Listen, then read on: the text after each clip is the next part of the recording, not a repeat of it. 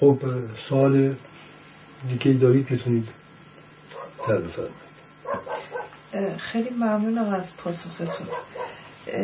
سال بعدی من سال در دوگانگی انسان.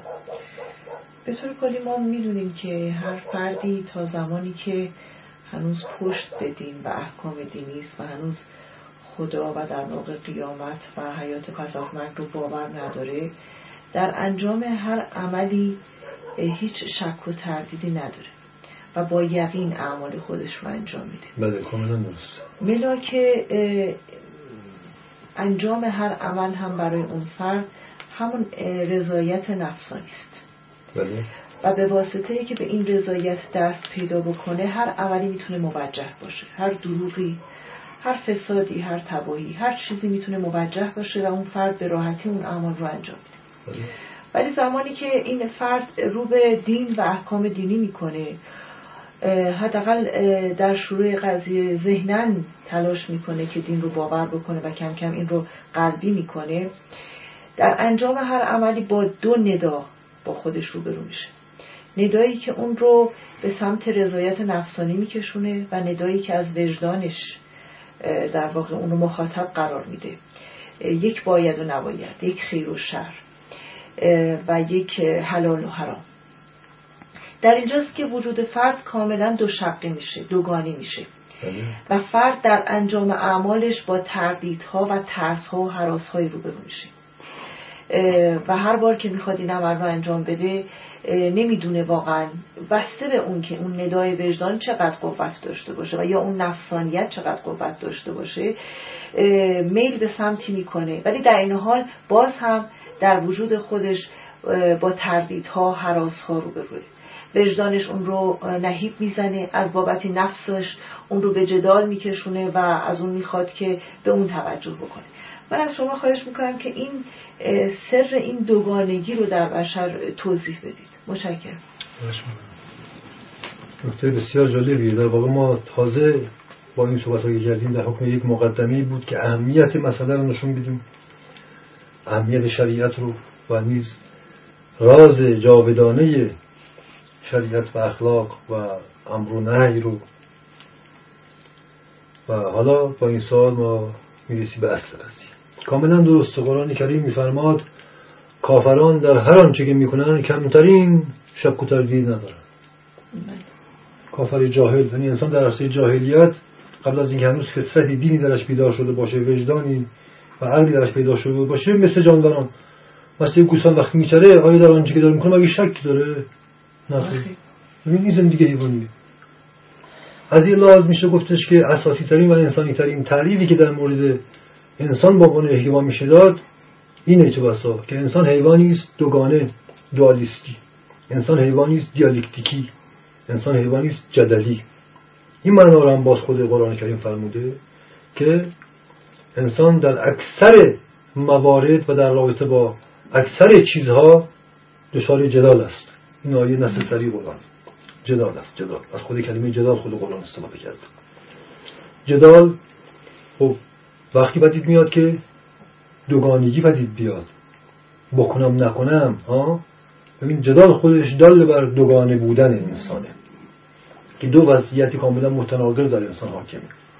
خب این انسان انسانی است که از حیوانیت خودش از میمونیت خودش از عرصه جاهلیت خودش خارج شده و بوی دین و فطرت درش پیدا شده. خب به قول معروف خود مولانا یه کلامی داره در این باب میگه این که گویی این کنم یا آن کنم خود دلیل اختیار است ای سنم ببین پس خود این جدال خودش دال بر وجود داشتن اختیار و قدرت انتخاب در انسانه. بله. این تردید پس یک ارزش ویژه انسانی است. انسان به میزانی که در هر کاری می‌خواد بکنه شدیدتر دچار تردید میشه این انسان انسانتر بیدارتر دینیتر و صاحب اختیارتره. این تردید رو ببین فقط از چشم منفی نگاه نکنیم. بله این تردیدها جدال پدید بیاره این جدال ها بله البته اگر بر صراط مستقیم هدایت و معرفت نباشه باعث استهلاک خستگی میشه. اینها هم هست از روانشناسی ولی ارزش واقع اینقدر عظیمه که این جنبه های منفیش واقعا چیزی است که ارزشی نداره آدم بگیم که ما بیایم میگیم که آقا این جدال باعث خستگی بدبختی انسان شده. بله این جدال باعث رشد باعث حرکت. آفرین. موتور محرکه انسان بله رشد اصلا انسانیت همینه. انسانیت دقیقا همینه. یعنی در واقع از یه میشه گفت خب ما اگر طرفدار آزادی انتخاب اختیار هستیم که ظاهرا هم هم دم از این می‌زنند پس بایستی حق این جدال و دوگانگی رو درک کنیم. فرق میمون با انسان همینه. انسان های کافر جاهل ها در هر آنچه که می‌کنن هیچ شکی ندارن. ببین یک بچه ها در هر آنچه که می‌کنه ها قریصا مگه شکی داره؟ اینو ور میداره اینو می‌زنه اینو میشکنه خودش رو آتیش میندازه. ولی به میزانی که امر و پدر مادر رو می‌بینه شک می‌کنه و حراس می‌کنه و کم کم می‌فهمه که آقا این سری کارهایی هست که بایستی کرد و این سری کارهایی رو نبایستی کرد. خطر وجود داره. مسئولیت وجود داره. ببین در حقیقت این جدال سر مسئول بودن انسان نسبت به وجود و بودن و حیات و هستی و سرنوشت خودش. ببین این همون مسئولیت این همون اختیار این همون انسان بودن. این قضیه از بهشت آدم حوایی آغاز شد. تا قبل از اینکه آدم حوا دچار اون مشاجره بشند دچار مبتلا به اون شجره بشن شجره به مفهوم مشاجره یعنی همون جدال ببینید در واقع میشه گفت بشر وقتی که به اون شجره ممنوعه که به نظر من اون شجره ممنوع اللازم معرفتی همون شجره مشاجره بود. یعنی شجره که او را دچار جدال کرد دوگانگی کرد و تردید کرد. تا, بله تا قبل از آن میشه گفت یک حیوان بسیار خوشبخت بود در بهشت و هیچ خبری هم نداشت. بی معرفت بود جاهل بود نسبت به هر آنچه که هست نسبت به خلقت خودش نسبت به اون مقام خلیفت الله خودش جاهل بود. خب ما می‌دونیم که ابلیس وقتی که نزدیک شد با آدم و حوا این قضیه به تدریج آغاز. در داستان خلقت انسان در قرآن کریم ما داریم این مطلب رو. کاملا واضحه. از زمانی که به شجره ممنوعه به وسوسه ابلیس نزدیک شد آدم هوا به شجره ممنوعه یک دفعه به خودشون اومدند. یک دفعه عورتهای خود رو دیدند. ببین در واقع اصلا متوجه تا هیکل خودشون نبودند. ببین تا چندی اینا غرق در یک مستی و نشعگی بهشتی بودند که خود اون اصلا اینها را قافل کرده بود در واقع میشه گفت فنا بودند. این شکلی میشه گفت. یعنی به خدایی اون هوشیاری معرفت نفس نداشتند و به مرد نزدیک شدن به این شجره ممنوعه به ناگاه عورتهای خود رو دیدن و پوشوندن. آقا ببین در واقع میشه گفت حتی متوجه هیکل خودشون نبودن. یعنی نمی‌دونستن آگاه نبودن که هستند وجود دارند ببین وجود داشتن ولی بر وجود معرفت نداشتند برای همینه در معرفت دینی و مخصوصا معرفت علوی از علیه السلام فرماد کسی که خود را نشناخت هلاک شد. نابوده. این کسی خودش رو نمی‌شناسه مثل موجودی که وجود نداره. پس خود آگاهی و به خود آمدن آن برای انسان وجوده. وگرنه غیر از آن اون وجود حیوانی است. حیوانات بر وجود خودشون آگاهی ندارند. فرد انسان با حیوان. و لذا با این وسوسه ابلیسی ابلیس خود نخستین رسول خدا بوده. یک سر عظیمیه. خداوند معمولیت داد تا انسان رو امتحان کنه. خب این خدای نکرده باز توجیهات ابلیس پرستی نشه در برخی از مکاتب کاذب و دجالی شده. باید بدونیم که ابلیس هم اولین رسول خدا بوده معمولیت داشته و خود ابلیس و شیاطین هم همونطوری در قرآن اومده. اینا به امر خدا به آدم ها نزدیک میشن. خود خداوند فرمونده که شیاطین به امر خدا به کذابان نزدیک می‌شوند. تا اونها رو در واقع به خودشون بیارن و بعد میگه که نزدیک می‌شوند تا اونها رسوا بشن. این دوچار اون توهماتی که بودن بفهمن که اون توهمات دروغ رسوا بشن و توبه کنن در حقیقت. ببین این شکلی و این واقعه که در بهش رخ داد وسوسه ابلیس نزدیک شدن آدم هوا به شجره ممنوعه موجب به خود آیی شد و لذا نبوت آغاز شد. بعد از این واقعه بود که حضرت آدم نبی شد. نبی یعنی صاحب خبر نبع یعنی خبر. یعنی دفعه با خبر شد از این که هست اول خبر این بود که دیده هست. به ناگاه فهمید که وجود داره. در واقع وجود انسانی از این لحظه شروع شد. پس نبوت سرآغاز به خود آیی بود و لذا سرآغاز دوگانگی. ها؟ انسان با خودش روبرو شد. ها؟ و منشأ تمام دوگانگی ها؟ ها رابطه انسان با خودشه. این دوتا کیه؟ ها؟ من و خودم. خب انسان با خودش روبرو شد خب دو دیگه. یکی شاهده یکی مشهوده. یکی عارفه یکی معروفه. یکی عالمه یکی معلومه. درسته؟ این منشأ ذاتی دوگانگی های انسانه من و خودم. خب خیر و شر زشت و زیبا باید و نباید. شادی و رنج خوب و بد ضرر و فایده بهشت و جهنم علم و جر تمام این ارزش که همه ذاتا دیالکتیکی و دوگانه اند ارزش یگانه ما نداریم. ارزش های بشری تماما دوگانه اند خب نبوت آغاز شد احکام الهی شروع شد نخستین احکام شریعت پیدا شد که اولش مربوط به رابطه آدم و حوا بود نخستین احکام مربوط به رابطه آدم حوا بود پیدا شد تا انسان این دوگانگی رو درک کنه تا نهایتا در کمالش بر اساس این احکام دین به یگانگی برسه. برای همینه که هدف ذاتی دین چیه؟ توحید. توحید. یعنی یگانگی. یعنی رسیدن به یگانگی. یعنی نجات پیدا کردن از این دوگانگی. خب ببین. ولی اون انسان یگانه ای که بهش میگن انسان موحد که بعدا پیدا شد اون همون انسان جانوری ما قبل از دین و دوران جاهلیت نیست. اونجا طرف اصلا نبود که بخواد یک یگانه باشه یا دوگانه. اینجا هست ولی یگانه است. الله منطقی این ظاهرا شبیه اونه ولی مطلقا رفتی به اون نداره. این یگانگی هستش که انسان واسه معرفت اون را یافته اون توحید موحد شدن. موحد شدن کمالش یگانگی من و خودمه یگانگی نه برابری. ببین یگانگی ذات خیر و شره. رسیدن به یگانگی ذات باید و نبایده. رسیدن به یگانگی ذات واقعیت و حقیقته. نهایتا الله معنای فلسفی و حکمت رسیدن به یگانگی آنچه که هست و آنچه که باید باشه. فلاسفه اخیر اون رو در بیان میگن دوگانگی بین دیالکتیک بین هستی و بایستی. این همه تا به یگانگی برسه. یعنی چیه این در آنچه که هست ها حق رو ببینه. اون بایستی رو اون آرمان شر رو در, در خود واقعیت ببینه حقیقت رو در واقعیت ببینه. این کمال معرفت و معرفت توحیدی است که از قلب این دیالکتی و این دوگانگی میجوشه پس دیدن یگانگی است یگانگی تصاوی نیست. باز خود قرآن میفرماد که کافران می‌گویند که نیکوبر زشت و زیبا پاک و ناپاک مساوی است. نه این مساوی نیهیلیزمه همون لیبرالیزمه همون کفره. نه بایستی بدونیم که یگانگی تصاوی نیست. یگانگی تصاوی نیست ربطی نداره. این بحث بحث بسیار مهم و علاقه اینجا جاش بحث نیست. همینقدر فقط اشاره می‌کنه بنابراین پس حق این دوگانگی واضح شد. انسان به خدا آمد دوگانه شد. انسانیت یعنی همون شروعش یعنی همون دوگانگی است. انسان به میزانی که دوگانه است انسانه البته به سمت یگانگی باستی حرکت کن. تا نهایتا به یگانگی بین خود و خدا برسه. ها نه اینکه بگه من خدا هستم. این تصاویگری است. این جهل و جنونه. این خودش اشد کفره. من خدا هستم نه. خدا رو در خود یافتن.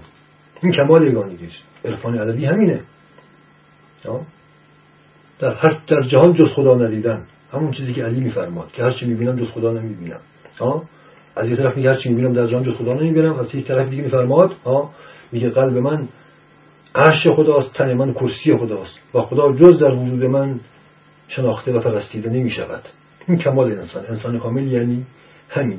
کمال توحید یعنی یگانگی خود و خدا. نه مساویگری. من خدا هستم یعنی من مساوی خدا نخیر این جهل و جنونه. هیچ چیزی توش در نمیاد.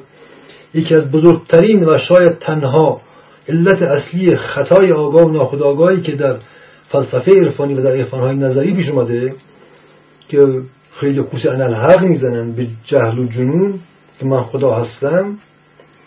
از بابت این مسئله است که درک نمی‌کنن که آقا جان یگانگی رفتی به تصاویگری نداره. توحید تصاویگری نیست خیر مساوی شر نیست زشت مساوی زیبا نیست آتش مساوی نور نیست بهش مساوی جهنم نیست. انسان مساوی خدا نیست. نه خیر اصلا چنین نیست. بس توحید مقامی معرفتی و وجودی فراسویی است. فراسوی خیر و شر. فراسوی نیکوبت فراسویی است. مساویگری نیست. یعنی انسان بایستی بتونه از میانه این دوگانگی برخیزه. برخیزه. قیام کنه. قیامت یعنی همین. ولی همیشه این انسان موحدی انسان اهل قیامته و به قیامت رسیده است و به حضور خدا رسیده. از میان این دوگانگی برخیزه. بقول حافظ تو خود حجاب خودی حافظ از میان برخیز از میان این دوگانگی ها برخیز. یعنی یا برخیز در مقام توحید و شهادت قرار بگیر این بحث بیشتر از این جاش نیست. اینجا صحبت کنیم موضوع اصلی شریعت فقه و مسئله حلال و حرام. پس داستان حلال و حرام باید و نباید امر معروف و نهی از منکر گناه و ثواب تماما و سرش معلوم شد از چه واقعی است. پس انسانی که فقه رو شریعت رو حلال و حرام رو منکر در خود در شان خودش نمی‌دونه در واقع می‌خواد برگرده به دوران حیوانی خودش. برای کس تمام کسایی که این گونه حرف می‌زنن و ادعا دارن اعمال زندگی روزمرهشون هم ها تماما زندگی خری خوکی و سگی و جانوری است. تماما اسیر در پایین تنه هستن. ها و از ناف خودشون بالاتر نیستن. یعنی بالاتنشون رو اجاره دادن. اجاره دادن به کی؟ به شیطان اجاره دادن. وجود خودشون فقط شکم و زیر شکمشون. می‌بینیم دیگه جای مثال نداریم. بنابراین حلال و حرام. می‌رسیم به این نقطه در یک کلام اینجوری رو بگیم خود هر کسی یعنی نفس هر کسی خود در عربی یعنی نفس. در روانشناسی اروپا بهش میگن self ego یا super ego مفاهیم دیگری قضیه است. بنابراین در واقع باستی گفت نفس اگر تماما اون حیوانیت تماما ظلمت نفس پرستی یعنی حیوانیت. انسان بر خودش حرامه. خود در نقطه مقابل خدا. انسان بر خودش حرامه. خود پرستی حرامه. اینو بدیم خود پرستی برای کسی که می‌خواد انسان باشه حرامه. خود پرستی این یعنی نفس پرستی چرا؟ برای اینکه رو ساقط می‌کنه در پایین تنه انسانی چون صاحب روح هست انسان وقتی ساقط بشه در پایین تنه در نفس پرستی دیگه یک سگ و خر و خوک و گاو معمولی نیستش که. یک حیوان دیوانه است. یک حیوان مالی خولیاییه. در همین موارد می‌فهمه که اکثر این جور آدم ها از حیوانات هم پسترند از حیوانات دیوانه تر رنجورتر دریوزه تر حیواناتی هارند حیوانات دیوانه خود حیوان بودن خودش مقام بزرگی است برای چنین آدمهایی وقتی روش کنن تازه با مقام حیوانیت می‌رسن یعنی تازه چرا برای که حیوان دارای یک نفسی متعادله که تحت امر خدا قانونمندانه عمل می‌کنه. خود حیوانات هم مشغول ذکر خدا هستن. انسان کافره که اصلا ذکر نداره فکر نداره شعور نداره. بسیار از حیوانات امروزه ما می‌بینیم در خود بیولوژی روانشناسی حیوانات در آثار فلسفی علمی که به حیوانات شده معلوم شده که حیوانات دارای چه نبوغ و هوشیاری هایی هستن که انسان های معمولی اصلا فراموش کردن. اون هوش غریز حیوانی خودشون رو هوش غریزیشون فراموش کردن. طریقاتی که مثل کسانی مثل موریس متلینگ مثلا در مورد حیوانات انجام داده. و انسان ما تو مفهوم میشه که اینها چه نوابقی هستن؟ این موچه مگر زنبور انکبوت؟ می‌بینی از انسان نابغه تر و هوشمندتره.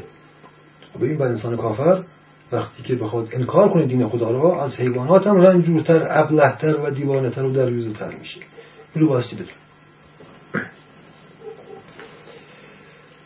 بیان دیگری از این قضیه اینه که پس ما گفتیم که خود انسان اهل دین بر خودش حرامه. تقوا یعنی چی؟ یعنی خیشتنداری دیگه یعنی پرهیز از خیش. تا می‌تونی از خیش فاصله بگیر تسلیم امر خدا باش. تسلیم خدا باش. حق با خودت نیست با خداست. زیرا اون خود خود ذات خودت همون خداست. تو اگه از این خود سطحی و دنیوی خودت فاصله بگیری تازه به اون حق خود خودت می‌رسی که اون خداست. خب خدا همه خدا خدا می‌کنن. برای رسیدن به اون خدای خود بایستی از امر خدا که دین و شریعت و احکام انبیاء الهی هست باید تبعیت کرد تا خدا رو در خود یافت. یعنی به توحید رسید. از این دوگانگی و جدل و دیالکتیک نجات پیدا کرد. بنابراین سر این دیالکتیک و دوگانگی باز فهمیده بشه اگر افلاطون میگه که عرش معرفت دیالکتیکه به این معناست این آن کسی که راز این دوگانگی و جدال و تناقض رو درک کرد در واقع میشه گفت بر آستانه توحید و یگانگی قرار می‌گیره. برای همینه اندیشه بشری خردورزی بشری تماما دیالکتیکی است. ولی دیالکتیک پرستی خودش کفره. تناقض پرستی. نه خیر.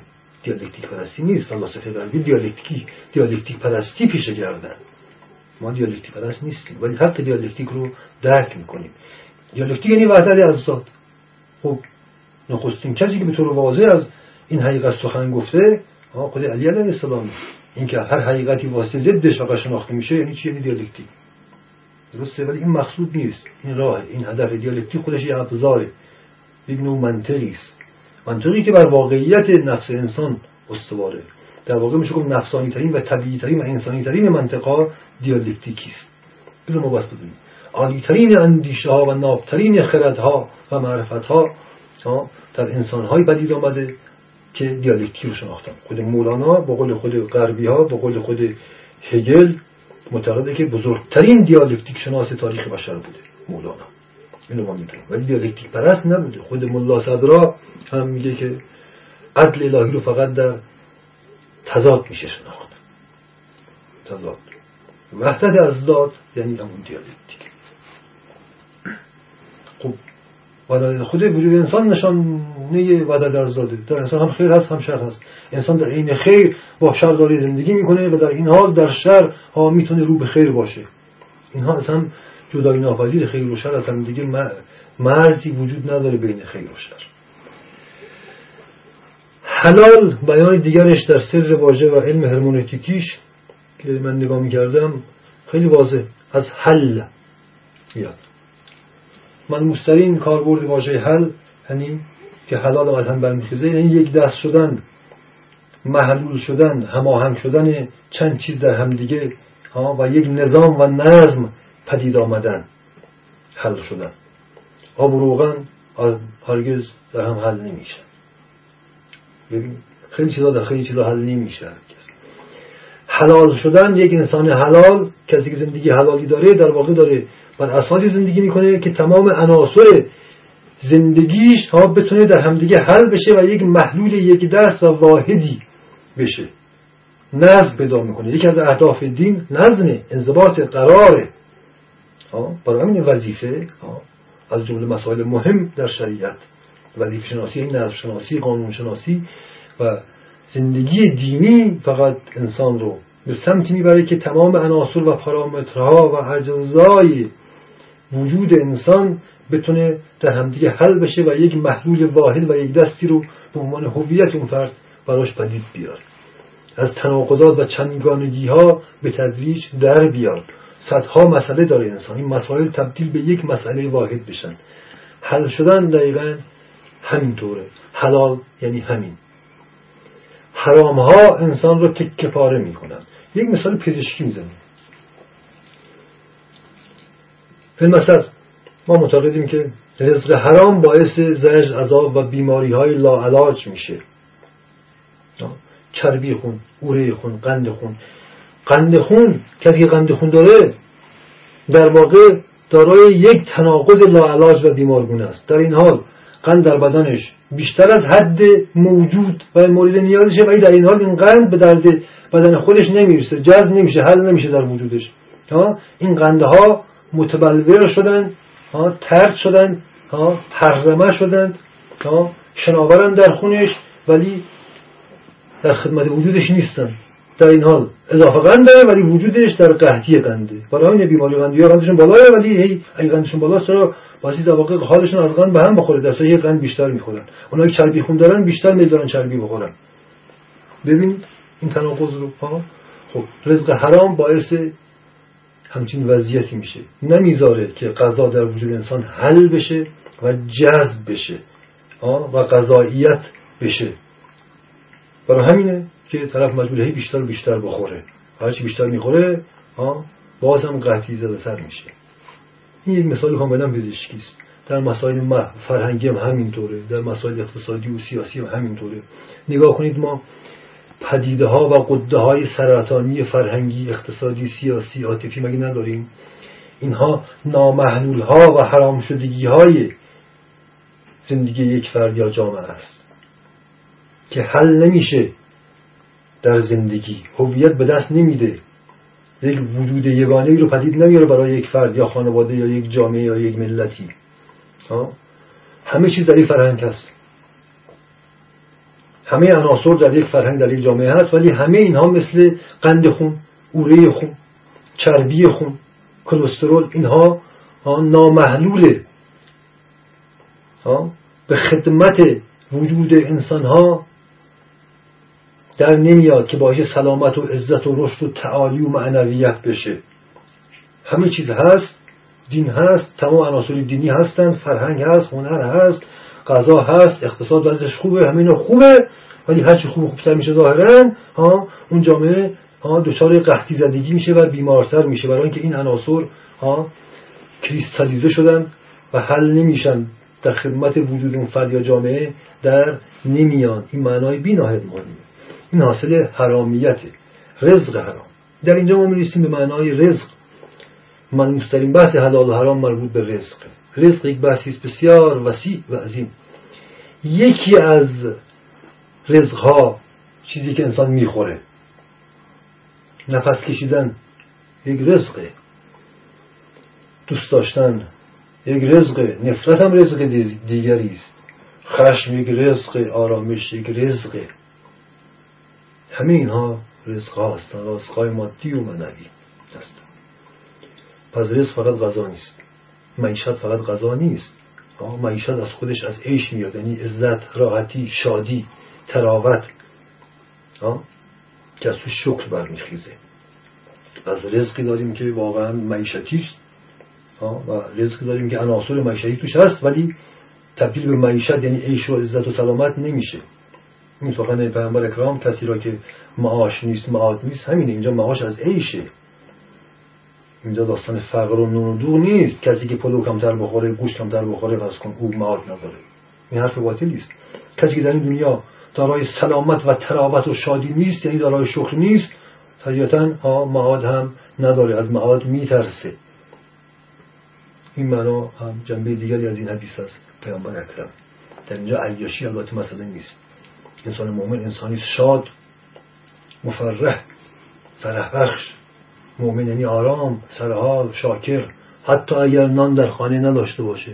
پیامبر اکرم سالهای آخر عمرشون دریای ثروت خدیجه رو به فقرا بخشیدن و خودشون در خانهشون آتیش بلند نمی‌شد دود آتیش. ولی غذا برای تحقیق نبود. نان خشک میخوردن سنگ به شکم میبستن ولی لبخند از روی لبشون محو نمی‌شد. این لبخند تظاهری و ریایی نبود. بله این عیش حقیقی در دین پدید میاد و تماما شکر و عزت و آرامش و افت و حاصل رزق حلال. رزق. پس مفهوم کلی رزق و تمیحت کافی است و حلال و حرام بودنش با هم چند تا مثال بهتر می‌تونیم درک بکنیم. رزق مادی داریم رزق معنوی داریم رزق عاطفی داریم رزق سیاسی داریم رزق فکری داریم حتی. ببینید مطلب رو بخوام دقیق کنیم باید اینطور بگیم. بخش عظیمی از آیات قرآن مربوط به احکام و شریعت ها میشن مربوط به رزق هستن. رزق که میگیم فقط شکم نیست. بخشش مربوط به تغذیه است بخشش مربوط به روابط عاطفی و اجتماعی. در واقع میشه که احکام مربوط به شریعت ها دو مطلب اساسی داره. یکی رزق معیشتی غذایی تغذیتی مادی یکی عاطفی مربوط به روابط اجتماعی. تمام احکام دین بر مدار همین دو تا موضوع بسیج شده. هیچ مطلب دیگه نداره.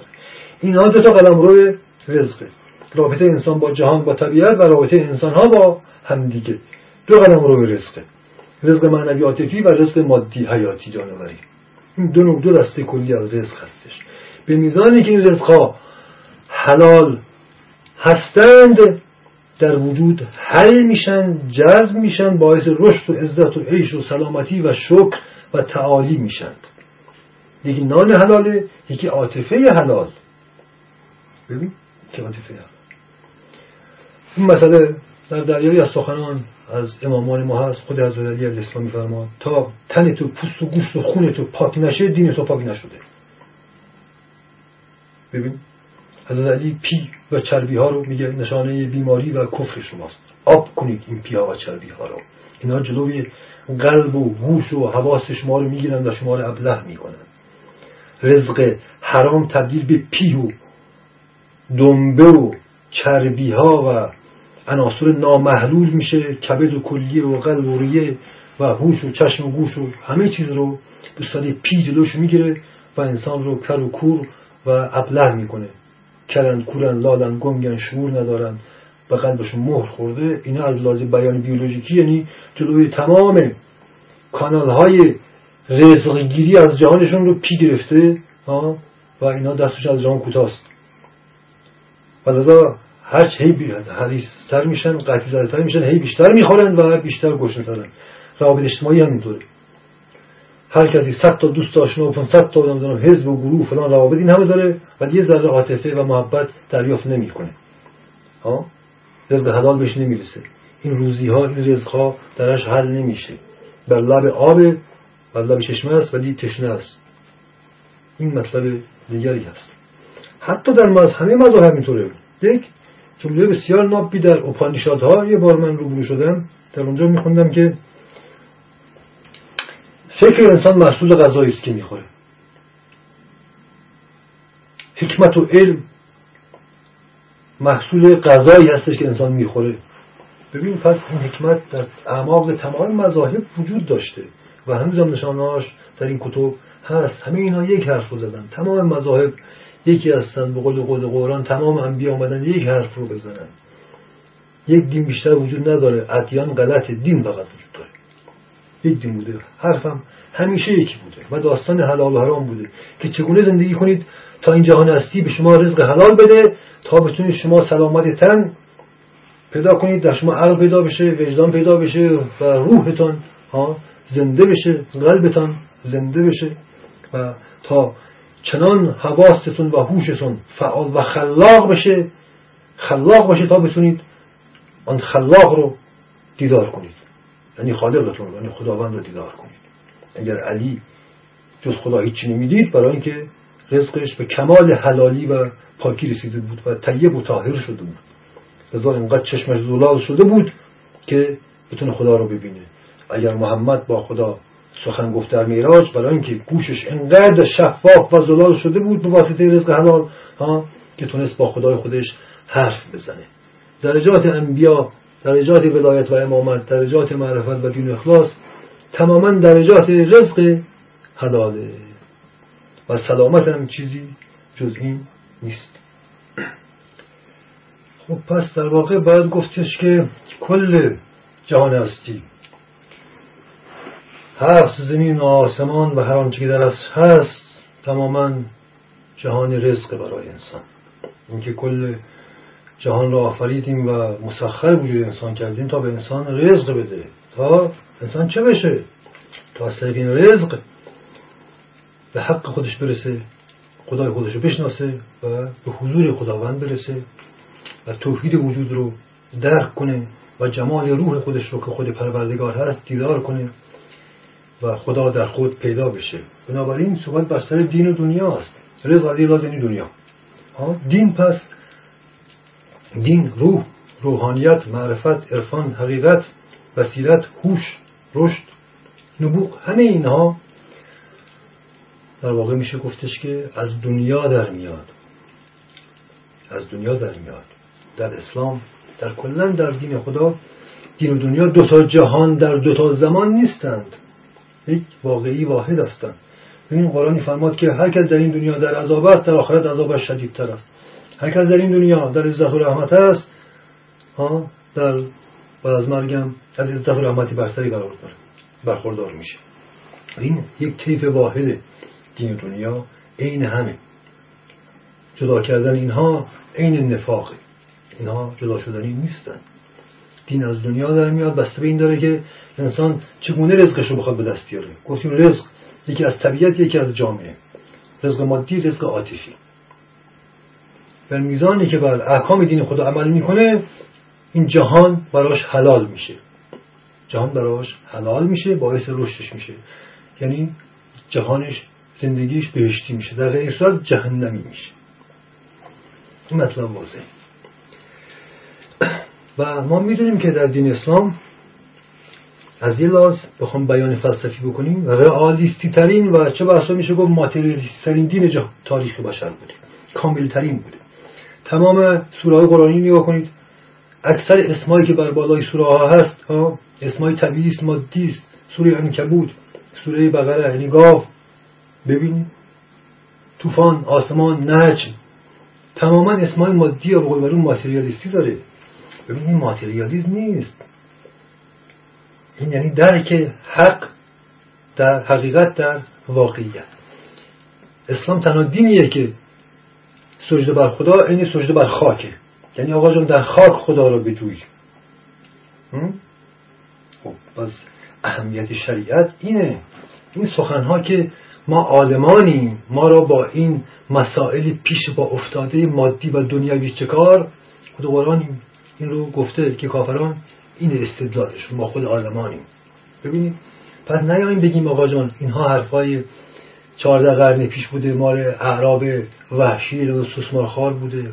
این مزخرفات واقعا خودفریبی واضحه. انسان تماما قرائز و نیازهاش دین خدا آمده این قرائز و نیازها رو بر اصول و حق قرار بده که این نیازها او رو بینیاز کنه.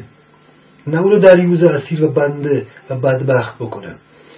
شما نیا کنید خلاقترین و تودهیترین و سرنوشت سازترین فلسفه های حتی مادی هم که در این دو قرن اخیر پدید اومدن و ایدولوژی ها رو به وجود آوردن فلسفه بودن که دست از خیال پرستی برداشتن و سعی کردن فلسفه رو در خدمت حیات مادی و غریزی بشر در بیارن. خود سوسیالیسم مارکسیسم چرا اینقدر نفوذ کرد؟ در اعماق قلب توده و حتی روحانیت مذاهب تحت شعا قرار داد. و مذهبی ترین بخش های دنیا به سوسیالیسم روی آوردن. خود مسلمان ها جدی ترین سوسیالیست عذاب در اومدن. ببینید من حتی دارم از فلسفه های مادی صحبت می‌کنم. ببین فلسفه هایی درش خدا نبوده تمام فلسفه غیر فلسفه بی خدا و ضد خداست اونایی که رئالیستی تر برخورد کردن ها در مردم تونستن نفوذ بیشتری بکنن و به حال سرنوشت رو تغییر بدن و فلسفه باشه که حرف نباشه فقط ادعا نباشه. که فقط به درد اشراف و دربارها بخوره. چرا اندیشه میشه اینقدر خلاقه و اینقدر تنها فلسفه ای هستش که داره رسوخ می‌کنه و اثر می‌ذاره؟ چرا برای اینکه برای اولین بار اومده از قرائز صحبت کرده؟ میگه آقا فلسفه حقیقی بایستی از قرائز صحبت کنه. مشکل نون آب خوردن و خوابیدن انسان حل کنه. ما بایستی از عرش بیایم پایین روی زمین را بریم. تمام انقلابات همینطور بودن. ما چرا موفق شد سرنوشت میلیارد انسان دگرگون کنه؟ برای اینکه اینجوری نگاه کرد. خود گاندی خب گاندی که یه عارف بود اون همینطور بود. خود گاندی گفتش که من نیامدم تا مردم هند رو به عرش و به خدا و آسمان برسانم. من آمدم آداب خوردن و خوابیدن و توالت رفتن رو به مردم یاد بدن. خود تمام پیامبران خدا اومدن همین رو یاد بدن که چطور بخورن و بخوابن و جماع کنن ها که تباه نشند ببینید تکبر و غرور و شیطنت و جهل جنون بشره که احکام خدا رو در شن خودش نمی‌دونه و میگن ما خود عالمان هستیم. در حقیقت دین اسلام دینی است چون دین آخر زمانه متافیزیک و تمام اسرار آسمانی رو بر روی زمین نشانه رفته. چون عرصه آخر زمان عرصه ظهور متافیزیک در فیزیک هست لذا دین اسلام هم کاملترین شریعت ها و حکم ها رو داره. شما نگوید امام یعنی چی در اسلام؟ در تشریع امام یعنی مظهر کمال و جمال خدا در عالم خاک. درسته؟ یعنی ظهور متافیزیک در فیزیک. ببین اینها داری نشانه این از چه حاصل میشه؟ از کمال شریعت. از کمال شریعت این حاصل میشه. ببینید در فلسفه اشراق سهروردی یک بحثی تحت عنوان هیکل نوری. هیکل نوری رو انسان کامل رو سهروردی میگه. انسان کامل از طریق طیب و طاهر ساختن رزق خودش لجنیت و ظلمت رو از وجود میزدایه ها و به هیکل نوری می‌رسه. نور پروردگار از وجودش متساعد میشه. آن نوری که در نقاشی ها و در روایت ها از پیشانی انبیا اولیا صادر می شده این واسطه رزق حلال بوده. به یک کلام مشکل تمام انسان در طول تاریخ و این موزه که از بطن دوزخ تکنولوژی و نفت که مواد اولیه دوزخ طبق کلام پیامبر. این رزقها اینقدر آتشین دوزخین و نفتین شدند و انسان برای یه لغمونش تن به هر کاری میده تر به هر دروغ و دقل و ربا و خودفروشی میده. ولی الله معیشتی هزار برابر بیشتر از نسلهای قبل داره می‌خوره و تفریح می‌کنه. ولی هزار برابر رنجورتر و معذبتره. در یک کلام علاج تمام دردهای بیدرمان فکری و روحی و روانی و عاطفی سیاسی و اقتصادی و ایدولوژیکی. علاج تمام پوچی ها پنسیر نون حلاله. پنسیر نون حلاله. نونی که از طریق دزدی و دقل و دروغگویی به دست میاد البته روانشناسی همون نون تو گلوی آدم گیر می‌کنه. حل نمیشه. زخم میده میاره کلیه از کار میندازه. قلب رو تمام اعضای جواره رو خون رو سقیل می‌کنه مثل قیر می‌کنه. حیات رو کند می‌کنه و انسان به سمت مرگ تدریجی میره. ببینید تمام حکیمان بزرگ حالا سوای انبیا و امامان حکمت اجر رزق حلاله. حلالیت در رابطه عاطفی و در رابطه با طبیعت و تغذیه. رابطه عاطفی که بر حرامیت باشه بر فسق و فجور باشه در اونجا محبت پدید نمیاد. جنون و کین و نفرتی پدید میاد که سعی می‌کنه اسم خودش رو عشق بذاره. ببین محبت پدید نمیاد. قلب رو سی سیاه می‌کنه. آرامش و عزت از انسان می‌گیره. مغز رو از کار میاندازه. حواس حتی جانوری انسان رو مختل و مخدوش می‌کنه. حتی ابتدایترین حد شعور حیوانی رو در انسان تباه می‌کنه. حکمت معلول رزق حلاله. شما نگاه در قرآن کریم اومده که ای رسول ما بگو که من بابت رسالت خودم از شما حقوق نمی‌خوام مزد نمی‌خوام. این تمام معلمین روحانی تمام مشتهدین تمام آموزگاران معنوی و معرفتی بایستی بدانند که حق ندارن از بابت این رسالتشون حقوق بگیرن از مردم. بایستی کار کنن بایستی برن بیل بزنن بایستی برن کسب و کار داشته باشن هنر و فنی بایستی بلد باشن. امامان اگر اصفه های ما هستن ما این شکلی بایستی از تقلید کنیم. نه فقط یک سری آداب جانواز آب کشیدن رو تقلید کنیم. ما بایستی بدونیم که دین اینها هست. نماز روزه خم زکات حج خیرات اینها فروع دینه. فروع یعنی میوه.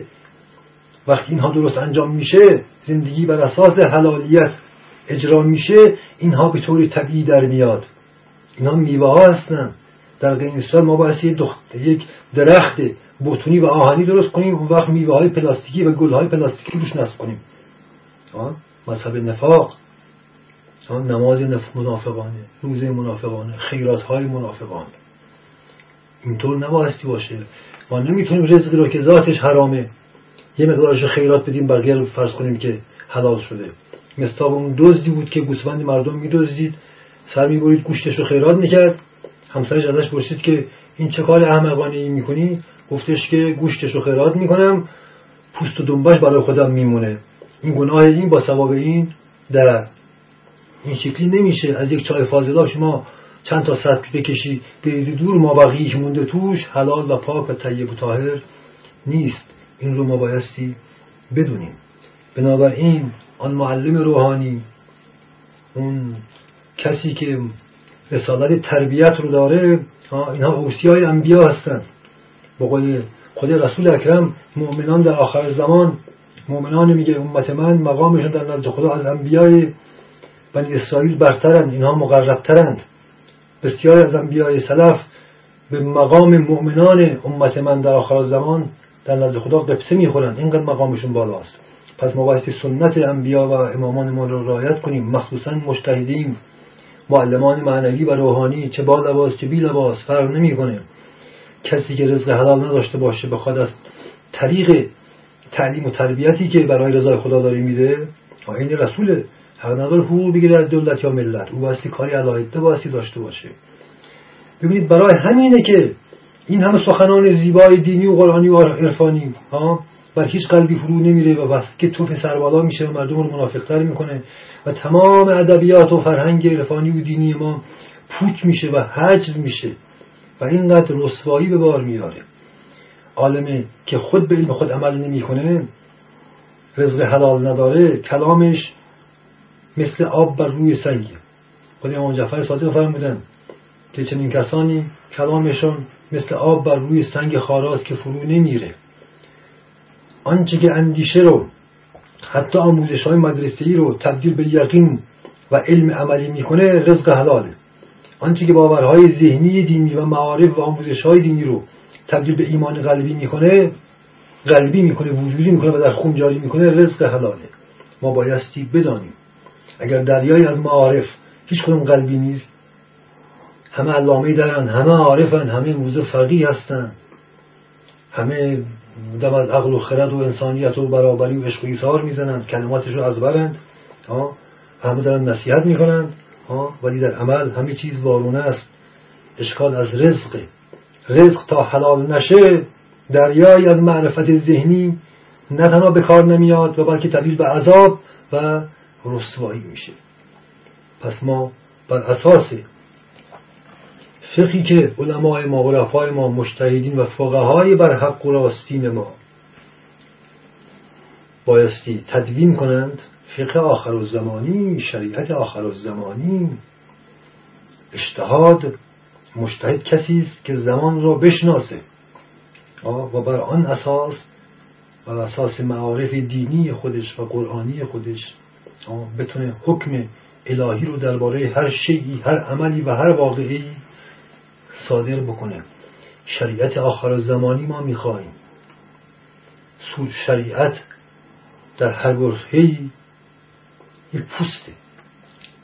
در صورتی ابدی میشه که مشتهدین بر اساس فقه قلبی و عرفانی خودشان می‌تونن تمام مسائل روزمره بشر رو از خرد و کلان حکمش رو حلال حرام بودن یا مستحب و مکروه بودن و مباه بودنش رو برای مردم آشکار کنن و به مردم بگن که چه کنید چه نکنید چه بخورید چه نخورید با کی باشید با کی نباشید. همچین فقهی ما نداریم. فقه آخر و زمانی رو بایستی مراجع ما بنیانگذاری بکنند. جز این هیچ راه نجاتی نه برای کشور ما نه برای مسلمانان نه برای خود علمای ما وجود نداره. اگر دین ما فقه ما و مراجع تقلید ما محجور شدند خانه نشین شدند به این دلیل که نتانستند فقه و شریعت امروزین و آخر زمانی رو برای مردم بیان کنند. برای همین مردم مجبور میشن به شریعت کاخ سفید پناه ببرند. چاری جز این ندارد. بس.